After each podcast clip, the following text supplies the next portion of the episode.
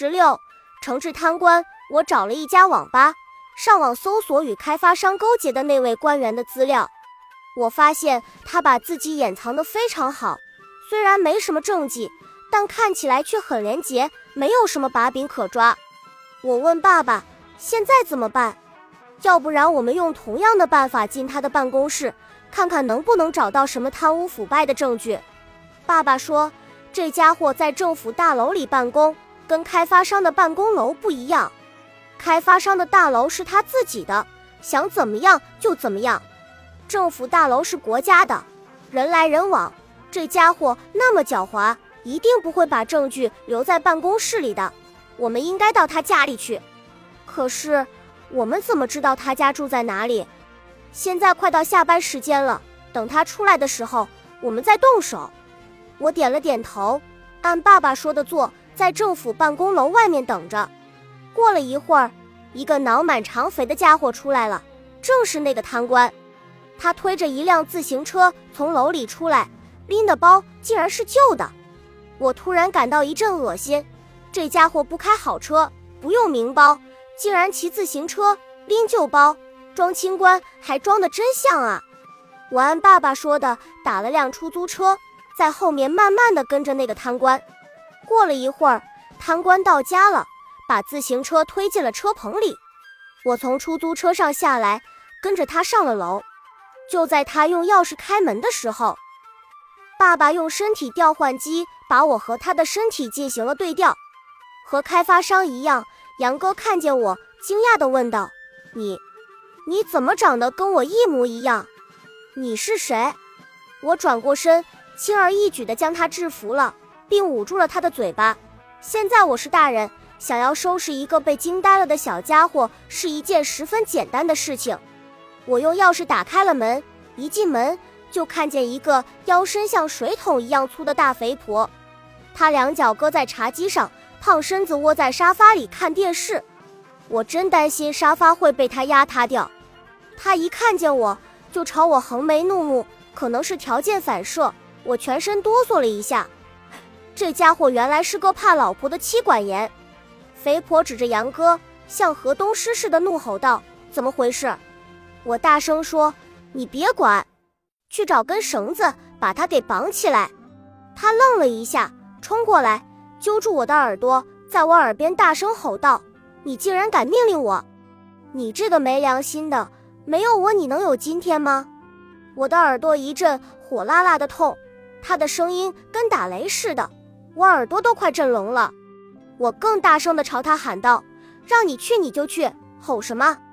他彻底惊呆了，愣了一秒钟，转身就进了里屋，找了一根绳子出来。爸爸小声说：“别看这女人凶，原来也是个欺软怕硬的家伙。”我用绳子将杨哥小心地绑了起来，我怕伤着他，又用布堵住了他的嘴巴。杨哥始终看着他，嘴里发出呜呜的声音，还想要挣扎着蹭到他的身边。他往后退了几步，嫌弃地说：“哪里来的野孩子，离我远一点！”我将杨哥推进书房里，他们家所有房间的门都开着。胖女人追了过来，我砰的一声关上门，门撞到了她的鼻子，她疼得尖叫一声，然后拍着门破口大骂。我懒得搭理她。我将杨哥扔到角落，然后翻箱倒柜的找贪污的证据，但我一无所获。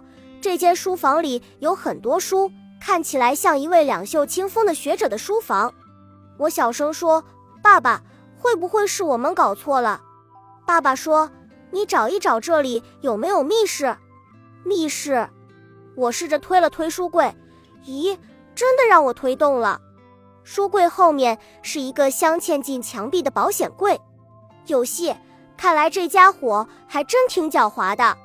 我想打开保险柜，却一筹莫展，因为我不知道密码。我将堵住杨哥嘴巴的布条扯开，不等我发问，杨哥就骂了起来：“你是谁？快把我放开！”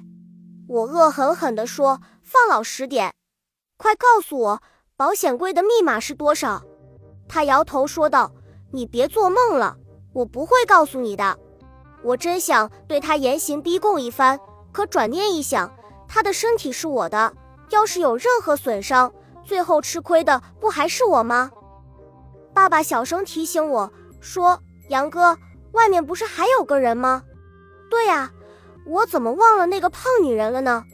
我用负重心堵上杨哥的嘴，打开书房的门。那个胖女人还在骂呢。